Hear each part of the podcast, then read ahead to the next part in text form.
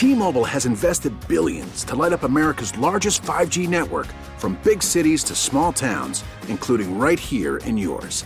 And great coverage is just the beginning. Right now, families and small businesses can save up to 20% versus AT&T and Verizon when they switch. Visit your local T-Mobile store today.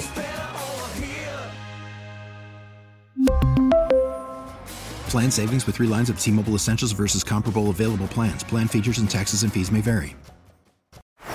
Baseball is in full swing. NBA playoffs are heating up, and your NFL team is gearing up for training camp. Listen to the latest on the teams you love here on the Odyssey app. The biggest sports radio stations in the country, providing unrivaled local coverage of their teams, all in one place. Exclusive interviews with players, coaches, and team executives, streaming live and always available on demand. Stay in the know with your favorite teams right here on the Odyssey app. Good morning. Welcome to Hardline here on News Radio 930 WBEN, your Bills pregame political show here today. And do we not have a lot to talk about? Brenda Alessi joins me as always, live from her personal studio. Brenda, good morning. good morning, Joe. And what a week it was, as they say in the business. And uh, believe it or not, it's 1,861 days until the next presidential election. Oh, can we just can we just take a break? you know, Brenda, just a little inside baseball before we go to our first guest. It is difficult planning a show when we didn't know this week if there would be a declared winner by Sunday. You know, we didn't know if we'd be talking about a contested election or an announced president elect. You know, you could probably say that for next week's show too, Joe, because it was so open ended and there was so much controversy that it, it uh, was really difficult to figure out what to do. But you know, certainly we know what the topics are. And let me correct myself. It's 1,455 days to the next president. Oh, even closer. Yeah, yeah. So uh, get ready. Um, but it, um, yeah, it was a very strange week in that sense. And it was almost like um, a nail biter in, you know, a Bills game, for instance, where you feel like you're just on the edge of your seat waiting for the latest thing to happen and not knowing what might happen and hoping that it, there wouldn't be civil unrest in the streets and – uh, you know, all sorts of uh, court cases that will be looming, I think, uh, are given, but hoping that this whole thing doesn't end up in a huge uh, litigation for all Americans to suffer through. So, yeah, definitely a week unlike any I can remember, Joe, and I'm sure that our, our first guest, um, SUNY Buffalo State professor Peter Yacobucci would probably agree as well, even though he's been watching uh, the political scene for many, many years. Brenda, you said that the next election is in a thousand uh, 455 days. I almost hung up on you. I don't blame you, Peter. I can understand why. Uh, I think we all need to take a deep breath here. And uh, first of all, thank you for joining us this morning on Hardline. Uh, what was your uh, reaction to what happened this week? Each day, something new was unfolding, and we were watching it almost 24 uh, 7. How did it shake out for you, since this is what you do day in and day out? Well, I think as everybody knows by now, the polls were off again. Um, and this time they overinflated Joe Biden's support um, and once again undercounted uh, uh, President Trump's support. The one thing that didn't surprise me is that as votes were continued to be counted, especially mail-in ballots, that Joe Biden would continue to see his total go up and, and either catch or pass um, Donald Trump in certain states or pull away in other states. That didn't surprise me. And so, you know, in the end, you know, there's still a few votes out there to be counted, um, but the results as far as who won was what was expected and what we saw from polls for the last year. There was never a poll that showed Donald Trump was going to win this election, or at least an average of polls that showed that. And so Joe Biden won, and he'll be the next president of the United States. Peter, what do you make of um, the claim that polls are just inherently unreliable now because of the fact that people are are uh, sought out after in different ways? In other words, you have many people with no landline, many people who have only mobile phones, uh, others who are just not able to uh, be communicated with. How much of that impacted uh, the polling, and does it make it, uh, in fact, obsolete now? I, I, don't think it makes it obsolete. It makes it difficult, I, and I think I think the biggest problem this year, at least from you know this initial assessment of what went wrong with the polls, wasn't so much that we got people's opinions wrong. Is that we did not do a good job modeling of whether a person was actually going to vote or not.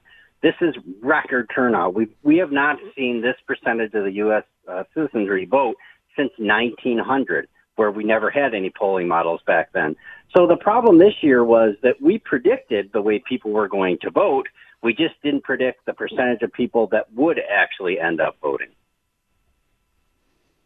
Professor, I, I want to ask you looking at the parties in America, right? You've got the two major parties and then some third parties.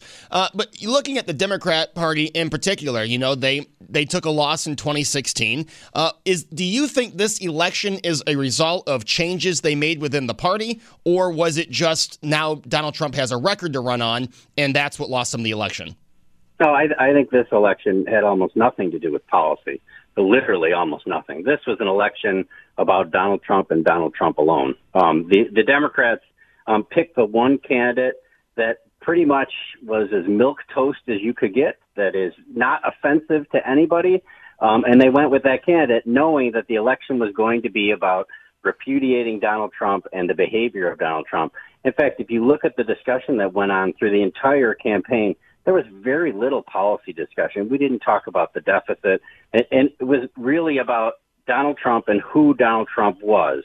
That's what determined this election. So uh, now looking to 2024, what is it the Republicans have to do to run against someone like a Joe Biden who, hey, you might not like him on policy, but when you look at personality, Joe Biden's more likable, personal than Donald Trump? Well, the biggest thing the Republicans have to do, and this probably will get uh, determined quickly, within a year at least, um, what happens to Donald Trump? Does he stay actively involved within politics within the Republican Party? The Republican Party has become defined by Donald Trump almost exclusively. Does it stay that way or does it return to a more conservative policy based party that we're used to in the past. That's really the decision for the Republicans. And from what I've seen so far, they haven't made a decision yet. I've seen a lot of individuals that I've talked to that are saying, no, we're, you know, Trump is it. And the populist message that Trump brought is it. I've also seen many Republicans that walked away this election said we need to return to our base core roots and get away from this uh, personality of a party of personality that will be largely determined within the next year, I would expect. And it will be determined by the actions of Donald Trump himself. Does Donald Trump pull a Grover Cleveland and run in 2024? He might, he might not. Uh, Donald Trump has some major problems facing him. He owes a tremendous amount of money, almost a half a billion dollars that are coming due before 2024. And as far as I can see, he does not have a way to easily refinance that debt. The other problem is, is we know living here in New York and Letitia, uh, Letitia James, our Attorney General, as well as Attorney Generals in many states across the United States, are will be coming after Trump for bank fraud and tax evasion. Um, he might be too distracted to run again in 2024. And the other thing to say, Donald Trump's 74 years old. It is remarkable. We just elected a president that is 77 years old. Donald Trump will be older than Joe Biden if he runs again in 2024. And as we all know, Donald Trump does not take care of his body very well. The body can only last so long. I don't know if he'll be physically able to survive to 2024 and run a robust campaign in 2024. You know, uh, speaking of numbers and age, Peter, uh, Biden will be 78 in just a few days. November 20th is his birthday. So, uh, even older than uh, w- what we talked about during the campaign. You know, a 73 year old versus a 77 year old. He's actually, you know, 78 as he takes office in January. Um, I wanted to go back to your point uh, about Donald Trump himself, because as you were describing Trump being a, uh, the election about this being about Trump and Trump alone, it it occurs to me that when he won, when he came down that escalator, like everybody talks about that that kind of classic scene. It was about him being so different, being an outlier, not being a typical politician. And I think that absolutely helped him win the election. You know, I remember in the early days of their campaign, I would watch him all the time, and this guy is so bombastic, but he's a fresh, uh, a breath of fresh air, and he's this and he's that. He's he's not a typical political person, and the whole drain the swamp thing uh, led into that. And that, my point is, I guess that is really what I think propelled him into the presidency. And now you come four years later, and it's that very personality that I think helped get him out of the presidency. Do you see a, a, a comparison like that as well? Oh, I think that's especially true. I, I, you know, he was unique. He was fresh. He was, and I'll give you a quick little story. In the 2016 election, um, I watched the election results. I was out, and we could still go out to a restaurant, um, sitting with friends, watching the results come in. And as we watched the results come in, it became clearer and clearer that Donald Trump was going to win the election. The the uh, waitress that was serving us, I asked her a question. I said, "Do you mind if I ask you who you voted for?" And she said, "No, I don't mind." I said, "You know, I, it's not any of my business if you don't want to tell me." And she said, "I voted for Trump." And I said, "How come?" She said, "Well, I'm 28 years old. I've got a college degree. I'm working a daytime shift at a bar, trying to make enough money. This is my third job." Um, she goes, I just want change. I want something different because I don't see a future where it is right now. And I think that spoke to so many people back in 2016 that that's the hopes they pinned on Donald Trump, that they would change this system. They wouldn't be stuck in doing a second job or a third job or struggling financially. After four years, we have a pandemic. We have the collapse of the economy as a result of the pandemic. And I think a lot of people said, you know what? We gave it a shot. It didn't work. I'm still struggling. I still have three jobs. And I think for a lot of people, at least enough to change the results of the election. Because remember, if you compare 2016 to 2020, we're talking less than 10 percentage points of individuals, you know, between Trump winning and Trump losing. Um, that was enough to change the results of the election. People simply said, we put up with him. We don't want to put up with anymore. It didn't change the way I thought it was going to change. Do you think people said, well, you know, his personality can be off putting, his, his comments are often coarse? he's got his whole family working there, it seems. But do you think people were willing to excuse that because their 401k looked so good, that the economy was booming? And then boom, the the pandemic hit, and all bets are off. Is it is that how you view it as well? Yep, I, I think that, and I've I've speak, spoken to hundreds of people that have expressed exactly that. I abhor his behavior. I don't like his tweets. I don't like what he says. I don't like how he reacts to other people. But if he can make my life better economically, I'm willing to accept it. And as we saw this year, that collapsed. And it, whether you want to blame the pandemic or, or his economic policies, um, that'll be determined in the future. But but I think that was enough for enough voters to say, I don't want to put up with this guy if I'm not getting the benefit side of it. If not for the pandemic, Peter, would he have been reelected? Oh, I, I think almost for sure. Yes. I think a couple of reasons. One, I think the economy would have done much better. Um, two, we have built into our system uh, the advantages that the incumbent has is tremendous, uh, is a tremendous advantage. Um, but I think with the pandemic, and it's not just the pandemic, it's the pandemic and how it was handled and how the competence of the federal government was really put under test. And it failed. It has failed so far in this pandemic. We have more daily cases today than we have had almost the entire pandemic. Um, and I think that is an indication that people said, look, this president simply is not able to handle a situation like the pandemic. Professor, uh, as you can tell, I like to look a little forward. It, it, looking back, something that was clouded on Tuesday were the gains that Republicans made in the House. That wasn't expected at all. How does that set up for 2022 when Donald Trump's not on the ballot? Are Republicans, obviously, before anything happens, this would have to be a, a guess because we don't know what uh, President Biden will do once he takes over, but are Republicans in a good position for a good midterm? Well, and usually the out party is. Uh, we always see the out party, the, the party that is not represented by the presidency, will do well in a midterm election. Yes, they are. They are very well positioned. And I will say, for those those people that are are uh, saying I can't, you know, Trump did ran a poor election. He ran a remarkably successful election. He gained more po- points or more votes in this presidency than any candidate ever, except Joe Biden in this election. And it that his turnout, especially his turnout on actual election day, brought many more Republican House winners um, into the House. Now, that means the House is very closely divided. The, the difference between the Democrats and Republicans will be closer, very, very close. It means who wins the House will be up for grabs in 2022. And I would expect the Republicans will probably have an advantage, again, because it's a midterm election. Peter, I want to go back to uh, Joe Biden, and I thought your description of him was was perfect. I mean, he really was kind of the milk toast candidate, you know, a centrist guy, had some baggage certainly, and almost 50 years in political office.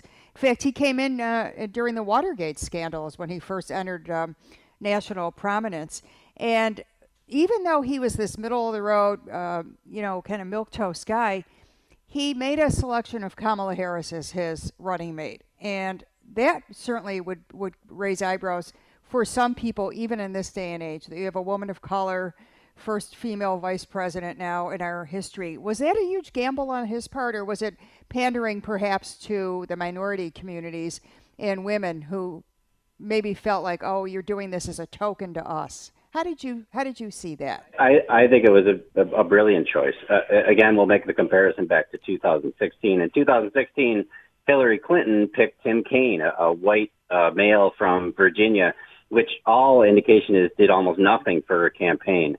By picking uh, Miss Harris, you pick an individual who is a minority that appeals to ethnic minorities in the United States, but is not a progressive. This is not AOC. This is not the member of the squad that, that are vilified by Republicans. And so what that meant is she was just like Joe Biden, a safe pick. This is not someone that is is threatening as some of the more progressive members of the Democratic Party are, yet appeals to minority uh, communities within the Democratic uh, caucus and constituency. I thought it was an excellent pick. I, I look. I thought both President Trump, um, but even so, Joe Biden ran a fantastic campaign. He never stepped out of his lane. He never uh, threatened individuals. Um, thought of what could this guy do he ran on who he is, and it won him the presidency. I think some people would say, who are Trump supporters, that Biden may not have stepped out of his lane, but did he step out of his basement enough? Uh, I, I, you know, it seemed like that strategy ultimately worked well in Biden's favor. Well, and I think, and as you saw in the last month of the campaign, when when no matter what the Trump campaign did, the polls simply did not move. They barely budged and the desperation began to come in. It reminded me of when McCain ran, um, the desperation at the end of the campaign, doing things that probably are not the smartest thing. Having huge rallies during the middle of a pandemic may gin up support in your base, but for moderates, for individuals that are on the fence, they see that. And then they see the president getting COVID. They see the president's family getting COVID. They see members of his staff getting COVID they people just see that and think, how reckless! What a, this is not the appropriate role of a president to do, even during a campaign. Peter, I want to go back to your point about Kamala Harris and uh, her her democratic principles. And many people will, will paint her with that same brush that you mentioned, the AOC faction, if you will. In what way do you think she's different from the radical left of the party? Oh, uh, very different. I mean, if you look at her policies coming out of the state of California, um, this was a, a, a district attorney, a, a prosecutor of individuals, not a, a community activist, not a, a, she's very, very different. Now, the, she will try and bridge that gap between the moderate wing of the party, the Joe Biden wing of the party, and the more progressive wing of the party. But I think people would make a mistake to think that uh, Ms. Harris is a member of the progressive wing. She is not. Um, she is a much more moderate individual, and I would expect through uh, uh, President Biden's first term, you're not going to see a lot of waves from uh, Kamala Harris. You're going to see the same actions that you saw from Mike Pence, um, simply supporting the president and echoing what the president says, um, and and perhaps waiting her turn to run again in 20 or to run for president in 2024 if Biden doesn't choose to run again, or in 2028 if he wins election. Professor, Professor, um, uh, take it off the election for just a question. You know, we found out this week that SUNY schools are not coming back after the Thanksgiving break. You working at a SUNY school, can you give us a little insight to that? Well, I, we had always planned. I work at SUNY Buffalo State. We had always planned from before the semester even started that come Thanksgiving, um, students would be dismissed and, and go home to their communities or wherever they live. What we didn't want to have happen is students on campus either uh, be positive and then go home, bring it home, or go home, interact with individuals that are possibly positive, and then bring it back to campus. That's sort of the worst situation. Um, the the uh, UB has had some difficulty. Buff State, the numbers have been remarkably low at Buff State, and great praise to any any education institution, both the local um, schools and the higher education institutions, to keep their numbers low. Um, I think people are very worried with what we're seeing with the rise in numbers um, here in Western New York and in other parts of the state, Rochester as well. They're nervous that we're about to enter another spike period. And Peter, uh, speaking of students and your long career at Buff State, did you ever see your student population as galvanized as this year when it comes to voting and, just uh, political interest in the presidential election? Um, I, I could say yes, but I'll say that with a caveat. I used to teach in Stark County, Ohio, which is sort of the bedrock of the a swing state. Uh, every during the 2004 presidential campaign, um, we had visits by presidential candidates seven times within the two months before the election. Students were very motivated then because they saw the candidates every time. What I saw this time, and, and I think this goes beyond just this election, um, this generation of students, the students that are currently 30 years old and younger, are are motivated. They're they're engaged much more than I have seen in a long, long time. Um, and I expect that engagement is probably going to continue through their lifetime. Um, I have said to people, and, and people have laughed at me when I said this, this current generation will probably go down as one of the greatest generations for their individual actions that they're willing to take, both conservative and liberal, um, they're willing to get out there. They're willing to sacrifice of themselves and their time and their effort um, to make their communities better, and it's a great thing to see. Is it is it something that precludes uh, somebody who may feel uh, like they align with the principles of Trump and the Republicans? Because it seems to me, now you tell me, maybe this is a stereotype, that many college campuses really have more of a Democratic student base. And is it difficult for perhaps a student who doesn't feel that way to make his or her her voice known? Well, I think I, yes, I think you're on most college campuses, and, and most youthful individuals are going to be more liberal um, than conservative. But what I have seen is conservatives on campus, it, it, the way they did when Ronald Reagan was president, have really taken aggressive actions to make their voices heard, whether they're a minority or not, a, a, as numerical minority on their campus. Um, and so, as I said, the the engagement, the the civic community action of the students that I'm teaching right now, whether conservative, whether moderate, whether liberal, is at an all time high, at least from my experience as a professor. You know, I have to say, as a, as someone who does lean to the right and went to school during the 08 election, yes, conservatives are outnumbered, but almost every professor I had, if politics came up in a discussion, they would give everyone equal time, and it was always nice to hear both opinions. Something I wish we could do on a national forum, uh, especially given the uh, the tension right now in America. Yeah, I think. Uh, look, uh, the one thing I will say about this election is just like the past several presidential elections, at least back to 2000 we are a remarkably divided country. I mean, we, we, this is a country that is divided almost straight down the middle. Um, and, and while it slightly leans to favor the Democrats right now in this election cycle, the next election cycle, it could switch back and slightly lean to favor the Republicans. Um, if you look back to the 2000 election and elections since then, presidential elections, 42 of the 50 states have voted the same way every single time that has happened.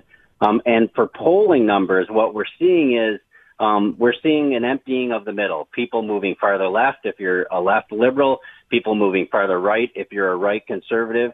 And the thing that bothers me or concerns me about that is that is very difficult for democracy to do well.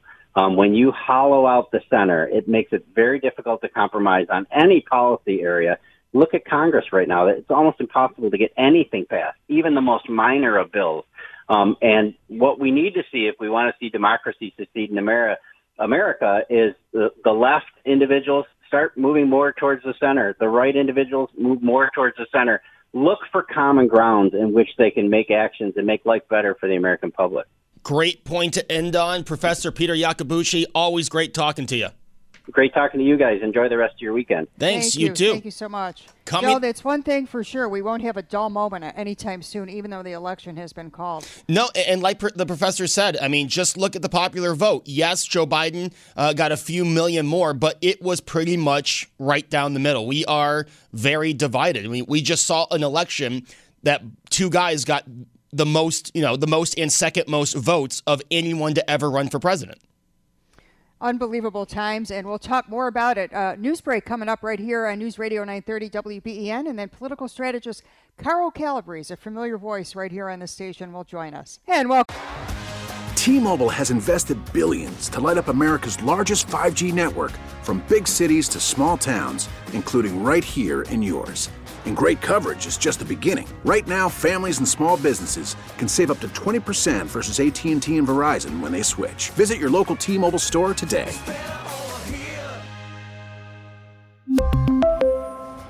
Plan savings with three lines of T Mobile Essentials versus comparable available plans. Plan features and taxes and fees may vary.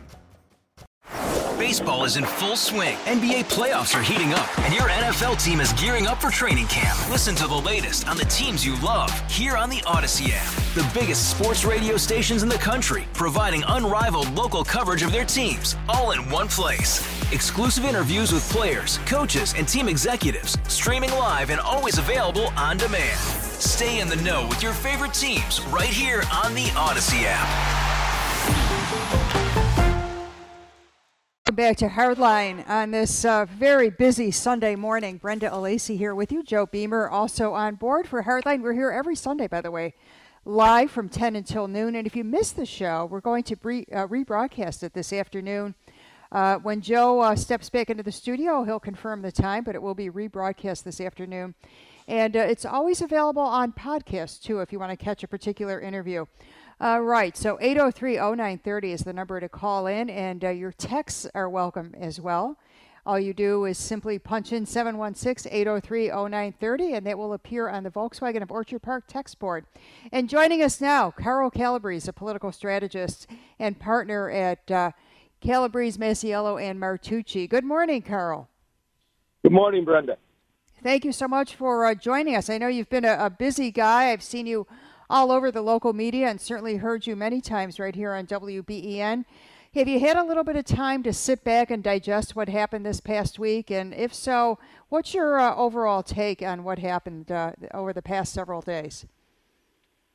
Yeah, I have had a chance to think about it, and uh, you know, I thought going into the race that there there were two forces that would be butting heads, and one was going to win, and the two forces were the shy Trump voter, which pollsters agree exists, but there's great disagreement as to what the percentage is.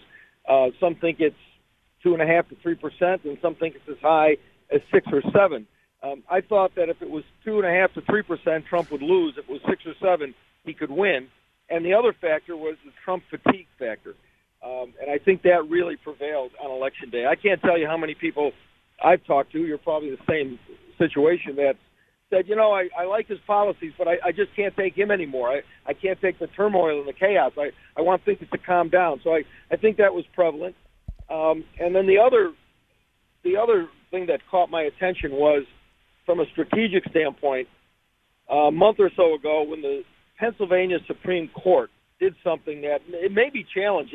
I think it's Trump's best challenge uh, in a court case when they the, the law in Pennsylvania says that all ballots must be in by election day.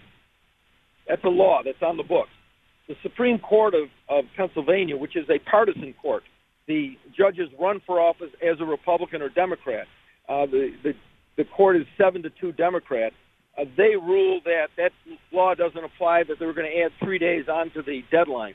I thought that was huge, and I think that may very well have cost Trump Pennsylvania. Now, if they go to court, here's there's a lot of ifs here.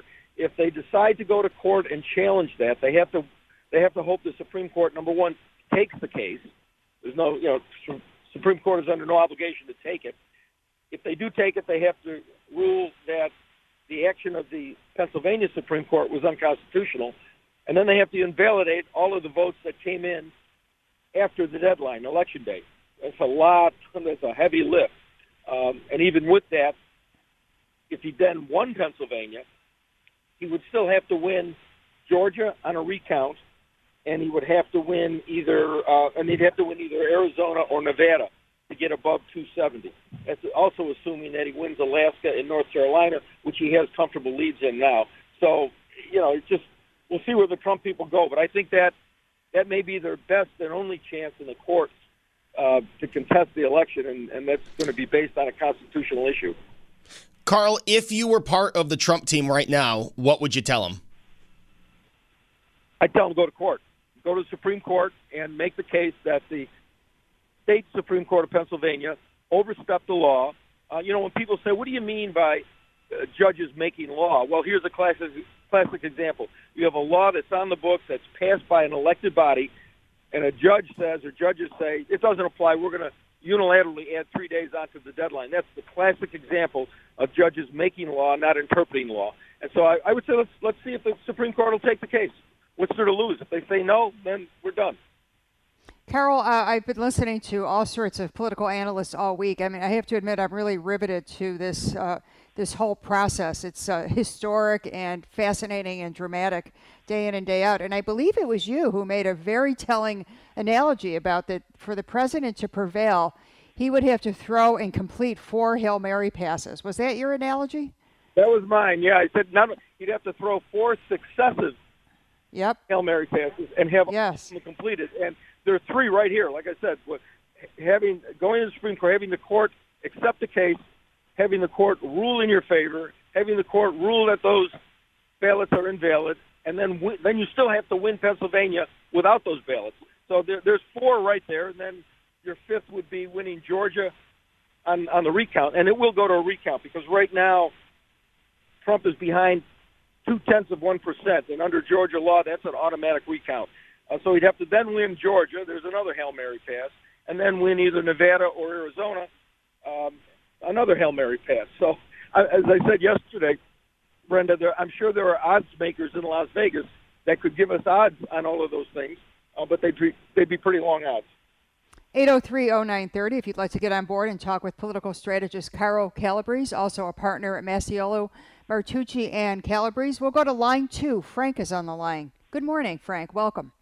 One thing I wanted to comment about was during the election coverage, which I watch on Fox, the constant re- re- retrospective look to the Hillary Clinton race, which was four years ago, and they would every time the guy had um, would look at the board, that Bill, I can't remember his last name, he would say, "Well, this here's how much uh, Trump had back in 2016."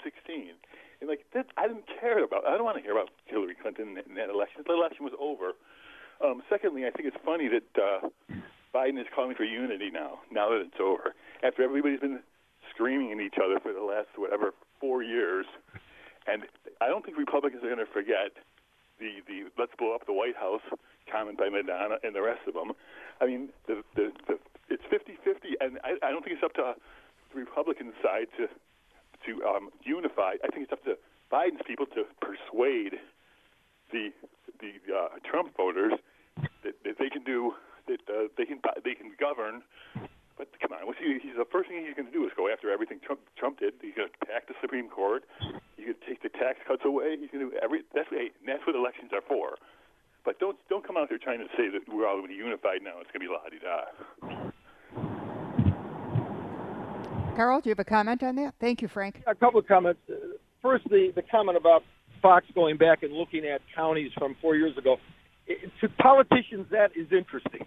All right, you want to look at trends. You want to see uh, where counties or towns are going, where they have been, if there's movement towards you. Those those trends really tell you whether or not a county or a state uh, is worth fighting. Uh, and so it is it is interesting. It is relevant. Uh, on the other point that Frank makes, he's absolutely right. You've got 70 million people in this country who voted for Donald Trump, who believe that their issues are not taken up in Washington, that people in Washington, New York, and on the two coasts you know, look down on them, disdain them, ridicule them, and Trump was their voice. And so, you know, they're not going away. Uh, their agenda is not going away, and we'll have to see what happens. I mean, if if if Biden issues executive orders undoing Trump executive orders, uh, they're going to have a lot of impact, especially on, let's let's say on Pennsylvania. If he rejoins the Paris Climate Accord, uh, that that may not sit real well with voters in in Pennsylvania once that all plays out and the effects of that hit that state's energy business. Uh, so, you know, yeah, we we are a divided country. We still are, and the people who voted for Trump feel that Washington doesn't work for them, and it and it's we'll see in four years how the party evolves. I have often said, Brenda, that it's going to be very interesting to watch a couple of things in both parties. How does the Republican Party deal with a post-Trump era? And how do the Democrats now deal with a Joe Biden? Who is Joe Biden? Is he Joe Biden, the moderate of the primary, or is he the Joe Biden who turned over his, essentially his his platform writing to Bernie Sanders and AOC? Carl, I, I want to ask you about something you just said. What is the Republican Party's move, or what should be their move, uh, come the midterm elections? I mean, what's really been clouded, as I said with the professor in the first segment, where the Republicans made some huge gains in the House. Uh, what's the Republican Party's move in 2022, an election that won't have Donald Trump on the ballot? Well, you know, if you look at history, a president's first midterm election is usually not very good. There are exceptions where they, the party in power in the White House gains seats, but for the most part, they lose them. Now, I'm, I don't think we know the final number yet on the House on what the Democrat majority is going to be, but it's going to be smaller, and it could be as few as five or six. Uh, so the Republican Party should be, historically, in a good position to take back the House. Now, what happens in terms of issues? What are the issues of the day? How popular is Biden going into that race? Uh, you know, what's the economy like? All of that will determine what the Republican Party runs on and what issues really favor them and if they can drive those issues up to the top of voters' minds and take back the House. And the other thing, Joe, is that you've got a situation this year. It's amazing the Republicans were able to keep control or even be in the in the hunt for keeping control of the Senate because, as you know, every two years one third of the Senate runs, and there were like 23 Republican seats that were on the ballot versus 10 Democrats, and so they had a lot more to defend. In two years, it's just the opposite there'll be 22 or 23 Democrat seats on the ballot and only 10 Republicans. So, uh, strategically, historically, the party may be in very, very good shape uh, at, at the legislative level with the House and the Senate. Carl, another caller on the line. It is Kevin from Pendleton. Good morning, Kevin. Hey, good morning, folks. And uh, before I uh, ask Carl my question here, could I do a quick uh, commendation, shout out to the Western New York uh, DNC? You see, um, uh, election night, uh, they did something by socially distancing themselves from their NY27 candidate by blackmailing him. And although he's a white boy, they blackmail him um, from being in the um, after party, you know, watch party um, during the count that night. You see, there's a fine level, there's a fine line in the level of human decency which one can cross. And even if the DNC leadership, some don't have a soul of humanity left in them. There's, there's a, a number of them still do. And when Nate McMurray made such a despicable, inhuman remark upon Michael Caputo's um, stage four cancer diagnosis, then he wonders why he lost the race and why that the DNC distanced themselves from them from him. So at least I commend them for doing that. Uh, Carl, here's my question to you, sir. You see, I say, as far as I, I said before, and I've been heard on this radio station and elsewhere, where I've said that the, the, the white elephant in this entire room with this um, election situation the, on a national level is the, the transparency uh, of our um, electoral process. I don't think our founding fathers um, intended after uh, for 100 years for two political parties to dominate this. And I think that this is what needs to be overhauled. And, uh, you know, Republicans are noted for voter suppression tactics, and Democrats for fraud. Let's face it. So here's my question to you, sir. Um, do you think it's about time we revamp this entire system when it comes to our electoral process? And if there were a third party entity representing all third parties and independents in every board of elections, we'd never be in this mess. I'll listen off here. Well, Brenda, you ready ready for me to answer that? Yes, please do, Carl. Yeah, um, some good points there. First of all, let me say, it, it, voter suppression is one of those terms Democrats love to throw out, whether the facts support it or not. Uh, down in Georgia, Stacey Abrams has been screaming voter suppression ever since she lost the race. Turns out that that year the African American vote in Georgia was the highest in history, in some places exceeding the turnout of white voters. So uh, this, constant charge of voter suppression, uh, when you look at the facts, leaves a lot to be desired. But let's get to his main point. Uh, and by the way, I do agree with him about um, uh, Nate McMurray's heartless and cold tweet about Michael Caputo's health situation. I really think that stayed with him, and I think that had a lot of people shaking their heads when they when they heard about it and uh, took it to the voting booth with them. But in terms of the electoral college, I, I need to disagree with Kevin a bit. I think our founding fathers intended a two-party system from the get-go. Um, otherwise, they wouldn't have set up a system where to get to be president, you need a majority of 50% plus one of the electors. Uh, it's really tough to get to 50% plus one if you have a multi-party system. Our founders were very, very concerned about what they called factions. What they, by by that they meant all of the different factions and parties in Europe, uh, and they didn't want that. They wanted a, they wanted two broad-based parties that would have to be moderate in their position, so they could attract under a big tent concept 50% plus one. That's the that's why we have electoral college. You start having three and four and five parties you talk about a constitutional crisis.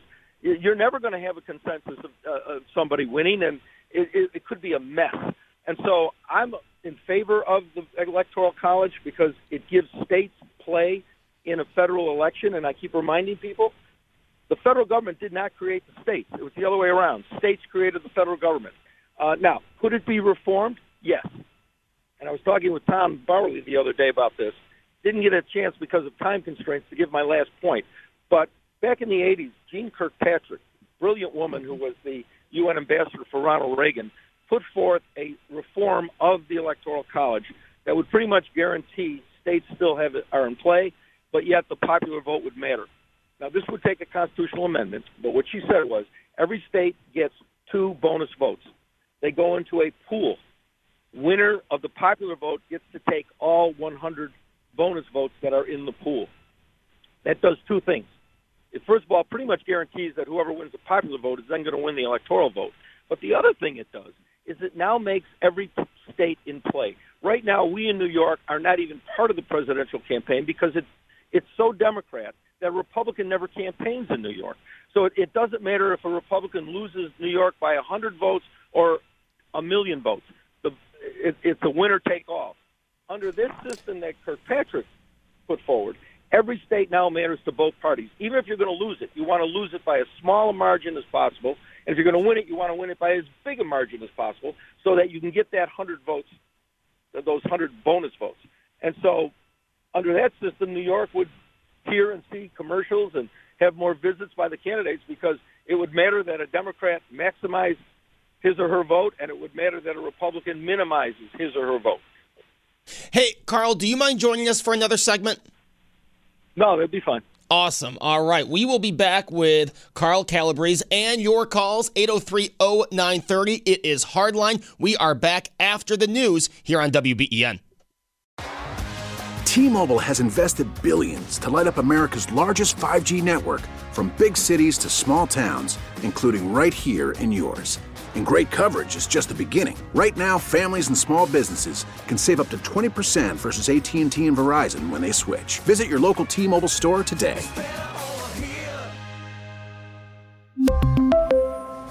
Plan savings with 3 lines of T-Mobile Essentials versus comparable available plans. Plan features and taxes and fees may vary.